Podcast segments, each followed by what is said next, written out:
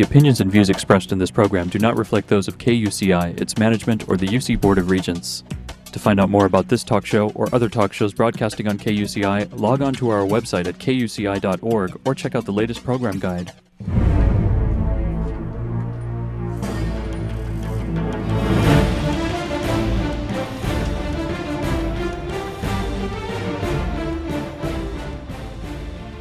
Listening to KUCI 88.9 FM in Irvine and KUCI.org on the web. Welcome to Privacy Piracy. I'm Lloyd, I'm the show's engineer, and your host is Mari Frank. Mari's a local attorney and certified information privacy professional. She's the author of several books, including Safeguard Your Identity, From Victim to Victor, and The Complete Idiot's Guide to Recovering from Identity Theft. She's testified many times in Congress and the California legislature on privacy and identity theft issues. And you may have seen her on Dateline, 48 Hour, CNN, NBC, ABC, O'Reilly Factor, and many other shows, including her own 90 minute PBS television special, Protecting Yourself in the Information Age. To learn more about this radio show and our great guests, please visit kuci.org slash privacypiracy. Hey, Mari, what's our show about today? Well, Lloyd, today our show is about healthcare privacy. And you know that medical privacy is a huge issue that all of us now are concerned about the electronic records and what could be transferred and what can be shared and if there's errors. I mean, we've seen that with the credit bureaus for years that, you know, up 70% of credit bureaus uh, have errors that could affect us and 30% of those errors that are on those credit reports can actually keep us from getting some credit. So it is a little bit scary about the privacy issues and the security issues with regard to privacy and healthcare. So, today we're going to be talking with a, a real expert on this. Let me tell you a little bit about Cliff Baker, who's coming to us all the way from Georgia. But when you hear his wonderful South African accent, you're going to say he surely doesn't sound like he's from Atlanta, but it's, it's great. Cliff Baker is an industry leader in healthcare privacy and security, and he's been that for over 18 years.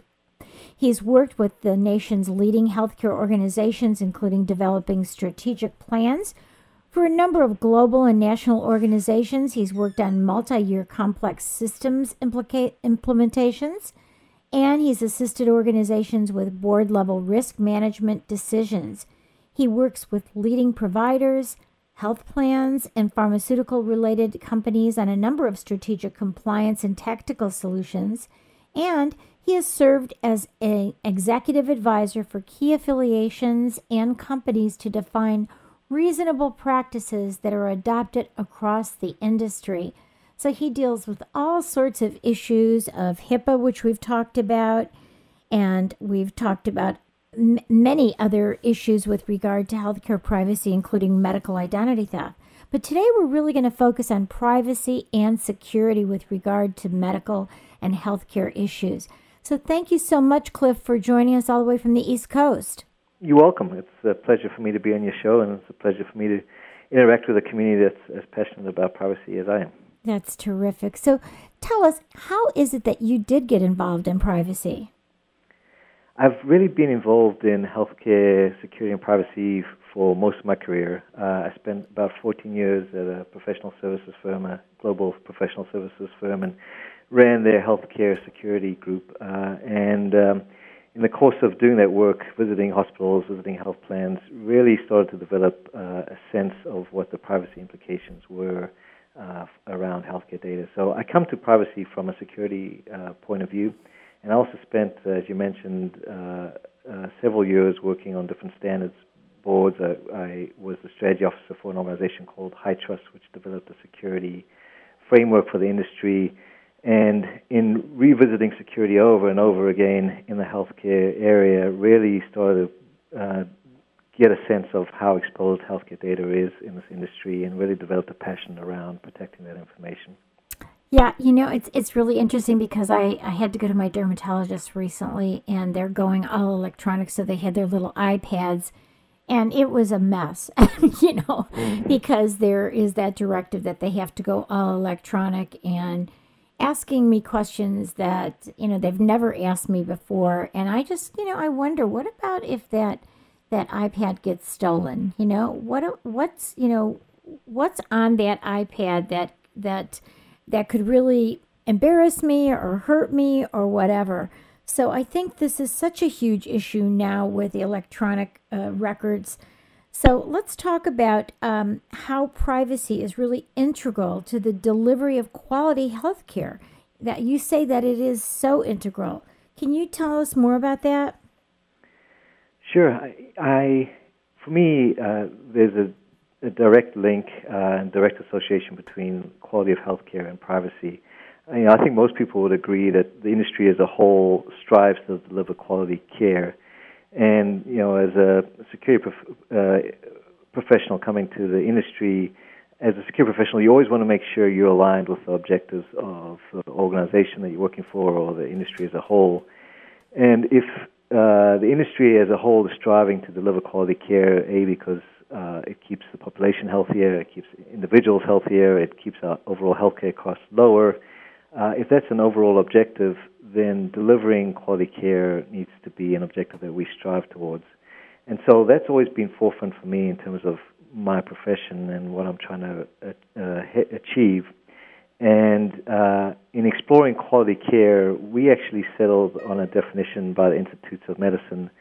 Uh, they uh, actually, if you're if you're not familiar with them, they produced kind of they have produced landmark research over the years. Um, and uh, at the beginning of the decade, in 2001, they actually published a, a research paper called uh, uh, "Crossing the Quality Chasm." And in that paper, they explored healthcare quality in this country. And unfortunately, they determined that we have some serious deficiencies in healthcare quality, and they defined a model for how to deliver healthcare quality. And I don't want to divert this conversation too much on this topic, but what I want to get to is in that model, they make it clear that in order to deliver quality care, we need to uh, uh, deliver on the privacy commitments of the industry. And patients will uh, will be reluctant to share critical information that's important in their diagnosis, that's important in their care, if they're worried that that information is going to be disclosed to individuals uh, beyond their knowledge. And so when you have a body like that, uh, recognizing uh, almost further than a, than a decade ago the importance of privacy and its, and its relationship to quality of care, uh, it's important for the industry to understand that privacy is not just a compliance issue. It's not just a uh, security and privacy industry objective. It is something that's integral to how we deliver care in this country. Absolutely. I mean, I, I think about some of the disease that are that are catching, and if people are afraid to tell their doctor what's going on, that could destroy a whole population. So it's really critical that people have that security and confidentiality and that privacy, and then the doctor can do what he or she needs to do to protect other people. So, talking about physicians, what do you think is the physician's um, perspective on privacy? I think you know the, uh, it's one more of ignorance than anything else. I think physicians are working really hard in this country to deliver quality care. They're under a lot of pressure uh, both from a reimbursement perspective, from a changing uh, industry perspective, from a, a changing dynamic uh, dynamics in this industry around how healthcare is delivered. They're under significant pressure. So I think it's more an issue of ignorance than versus um, ignoring the issue or versus really not paying attention to it uh, purposefully.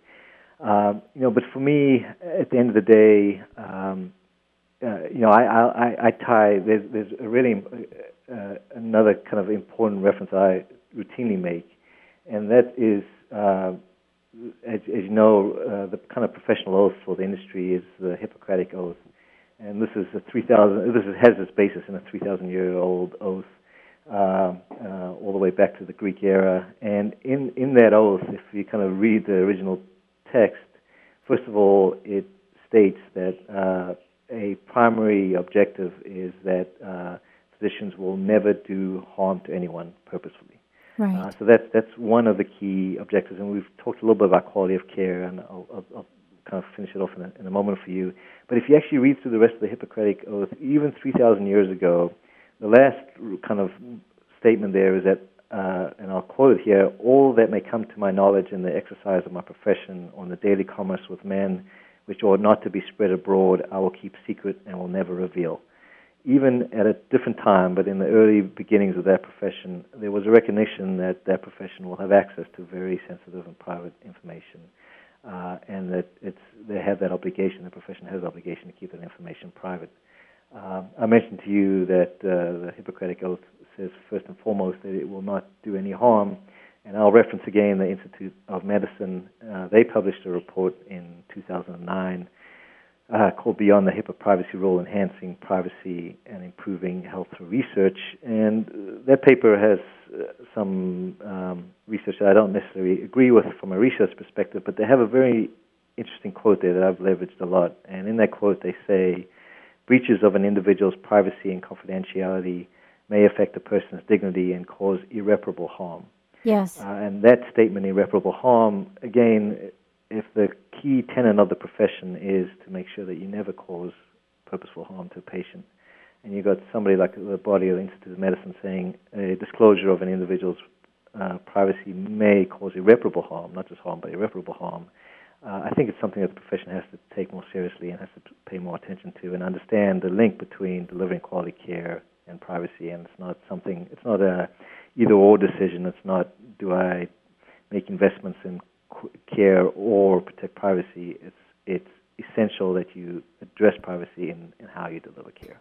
Yeah, and I just wonder what the medical schools are doing now. I remember when um, I, my first husband went to medical school, and I uh, supported him through medical school at the University of Virginia, and I went to a lot of classes with him, and the wives were very involved because it was a special program that they finished in three years.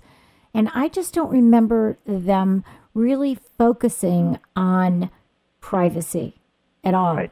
And right. uh, so I'm just wondering, you know, for, for them to come out of medical school, I'm really wondering if they're really pushing the idea of privacy and, and how it can be harmful, and especially with the electronic records. And I mean, I remember being, you know, getting my tonsils out you know, even when I was 40 years old. And I just remember right. hearing everything that's going on around me about other patients. So I don't know if that's ever been a real high priority um, in the profession that they, you know, so I, I just wondered, do you know if medical schools are, are really focusing on that now?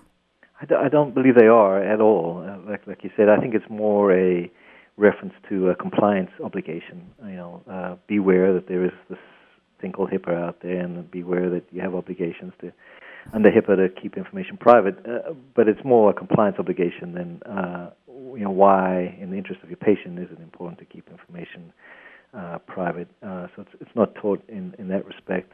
And I think you you know you mentioned the iPad. You mentioned sitting in your physician's office and uh, you know seeing this new technology that physicians are using. And this technology provides so much promise in terms of how physicians access information and uh, use it to deliver safe care in terms of prescribing medications and making sure they have access to all the information they need to make a, a appropriate diagnosis for you.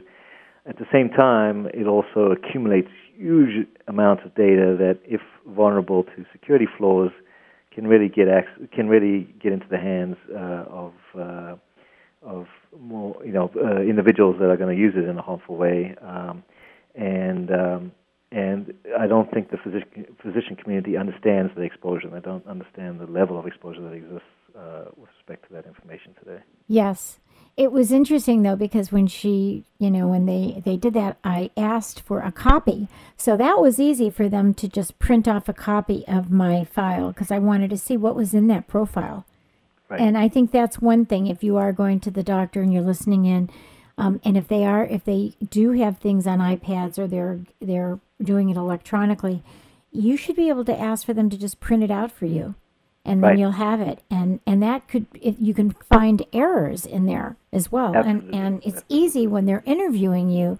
To in, in fact, um, I went twice.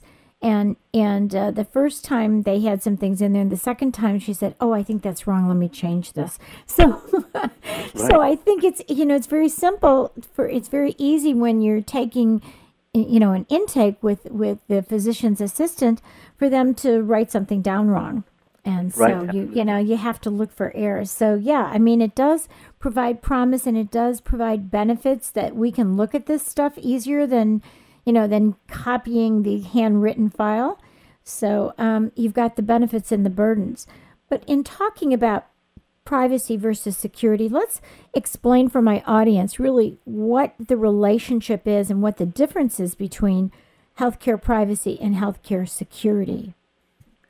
Sure, that's a great question. Um, security, uh, privacy is really the the objective that you're you're trying to accomplish. Uh, uh, it, it, it is uh, a framework, a policy framework in terms of how you treat information. Um, and uh, you know, for example, many individuals may refer to the Fair Information Principles as the objectives, privacy objectives that they strive to achieve. So privacy sets the objective and the policy framework uh, with which you operate under.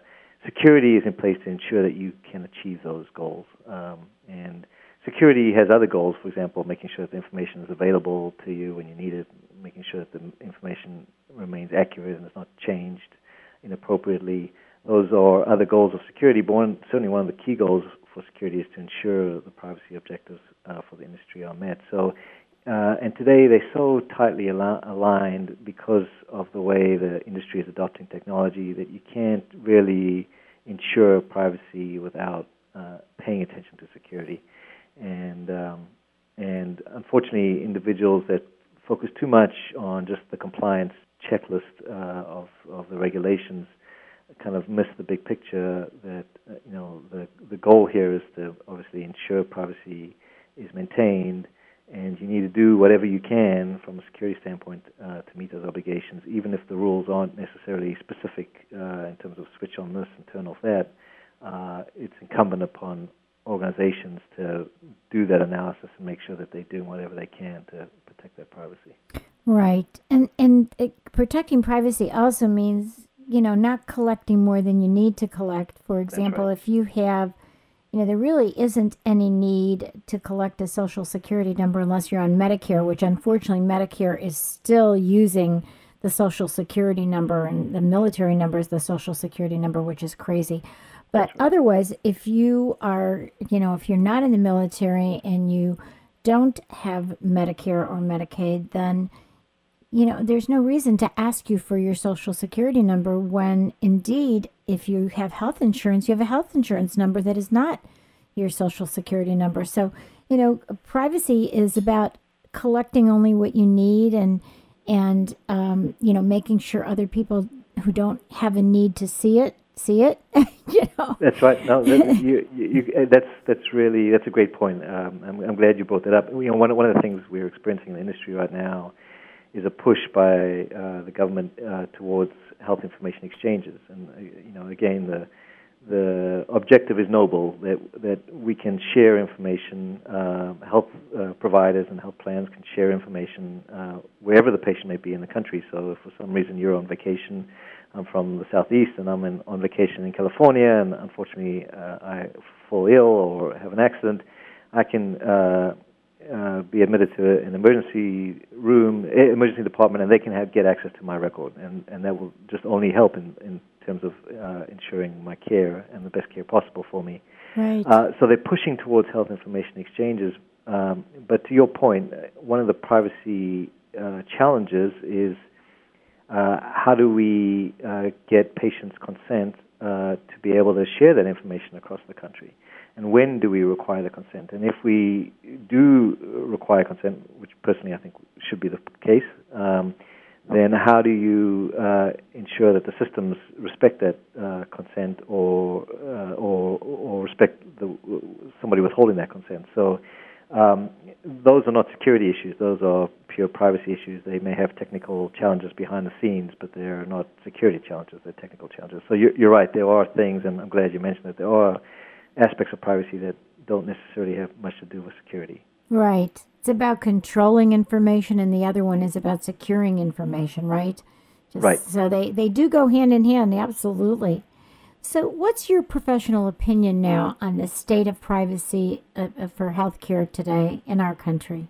It's in disarray, unfortunately. You know, it's. Um, I, I, mentioned to you before the Health Information Exchange, and, and just as an example, um, state uh, exchanges are set up state by state, uh, and the federal government is also setting up a national uh, exchange. But uh, states are setting up their own exchanges, and, and sometimes locales are setting up their own exchanges. So, for example, in New York, uh, there is an exchange for Manhattan, and then the boroughs may have their own uh, exchanges and so forth.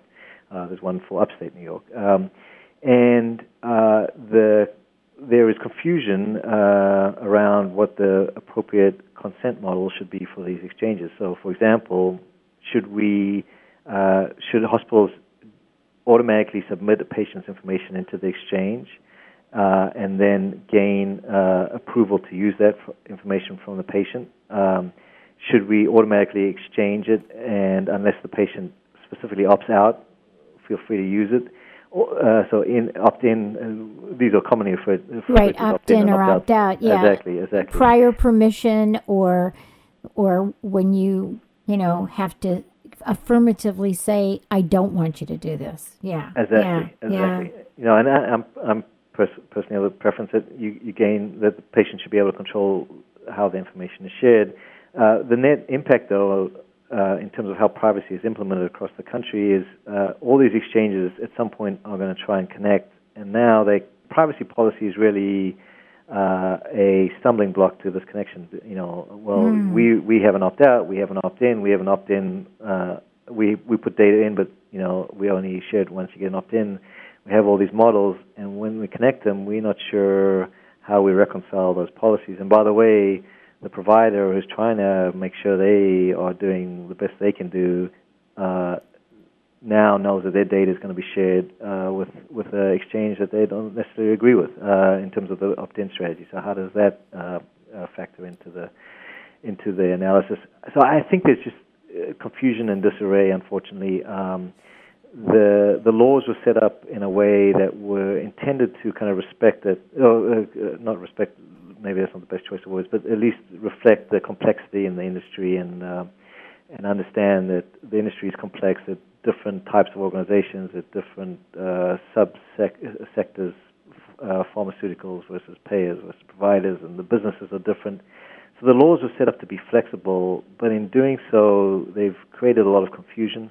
Yes. And uh, we find the regulators resistant sometimes to be more specific uh, because of all the, the variant, variances in uh, uh, in the industry in terms of how certain things can be implemented. So, unfortunately, the net impact is confusion, and the net result is that we continue to have significant breaches in the industry, so significant confusion around privacy, and a lack of clarity in terms of how we should go about protecting information. Wow. So would you suggest that we have a a national law with regard to that? I mean, it seems to me, I guess as a privacy proponent, it just seems to me why not just be the least intrusive and do opt in that you get prior permission and you make it real clear to the patients what they're consenting to, let them consent to it and then have parameters as to how you know how that information is going to be shared and you just have them right up the front you know opt in for whatever they have and have them understand well you want to opt in because you know if if uh, my dear friend cliff baker is out in california and something happens we want him to be able he you know he can opt in ahead of time to say under these circumstances you can get my medical records and you That's can right. share them I That's mean, right. it just, I guess it seems simple to me, but if everybody's got a different attitude and everybody's going to have their own rules, then it is chaos. Yeah, I, I couldn't agree with you more. And again, as a privacy advocate and somebody who's passionate about privacy, I, I, at the end of the day, for me, the patient should be in control of their information. The problem is, uh, the, I think whenever uh, legislators uh, or um, uh, HHS administrators start defining the laws, they quickly get pulled down into the details of how difficult it is to implement these requirements uh, today, and, and they they let technical limitations or process limitations define policy. And for me, that's when things get messed up. Uh, I think it's more important to under, to have sure footing on the policy requirements and the policy objectives.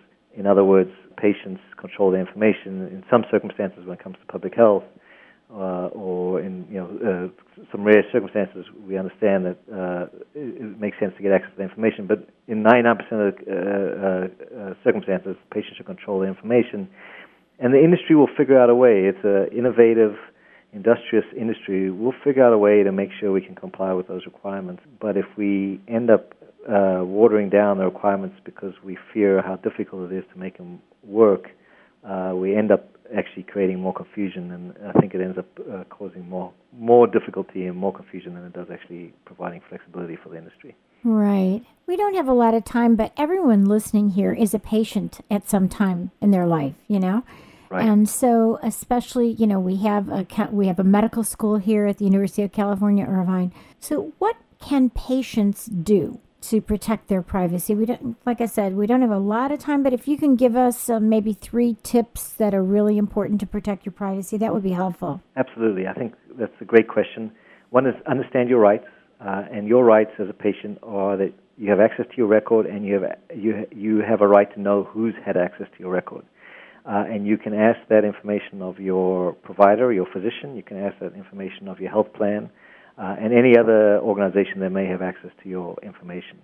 And so, uh, under so know your rights, um, and then uh, be mindful of where your information uh, is being stored. So, for example, when you log into your uh, health plan uh, web page to look at your benefits, if there are not features that l- allow you to see who last logged, who was the last person that logged on, or to make sure that there is appropriate security on the on the uh, web page, make sure that that health plan is informed and make sure they understand what your concerns are. Uh, and then uh, I think, as you, as, as you mentioned, you you you got access to your record, you looked at your record, you understand when there was some inaccuracies. So finally, I think the most important thing is take control of that information. It's your information. You have a right to that information. You have a right to make sure it's yours and it's accurate. Uh, and so my final advice would be uh, understand that that is your right and take control of that information versus letting others take control of the information for you. Perfect. And so people can also learn more um, about HIPAA um, if they go to the. You want to give us some websites that they can go to, and we also have. The, the California healthcare privacy laws are, are even more stringent than HIPAA in some ways. So, um, what do you have a website that they should go to to learn more about their rights? Yeah, I, th- I, th- I think the, the the best resource for uh, patients is patientprivacyrights.org, uh, ppr.org. It's a consumer-focused uh, group, actually led by a physician, Dr. Peel, and uh, uh, it is the most resourceful information for patients and consumers around what their rights are as a, as, a, as an individual. Right, and she's been on our show a couple times, and and yeah, I got to meet her in person recently, so that's terrific. Well, thank you, Cliff, for all the great work that you're doing, and we will, you know, stay in touch so you can come back on again, okay?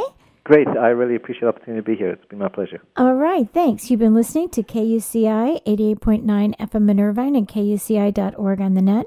I'm Mari Frank. Join us every Monday morning at 8 a.m. right here on KUCI and visit our website at kuci.org slash privacy piracy. See our upcoming guests, download podcasts, listen to archived interviews, and write us emails about what you're concerned about with privacy in the information age. Thanks. Bye bye. Stay private.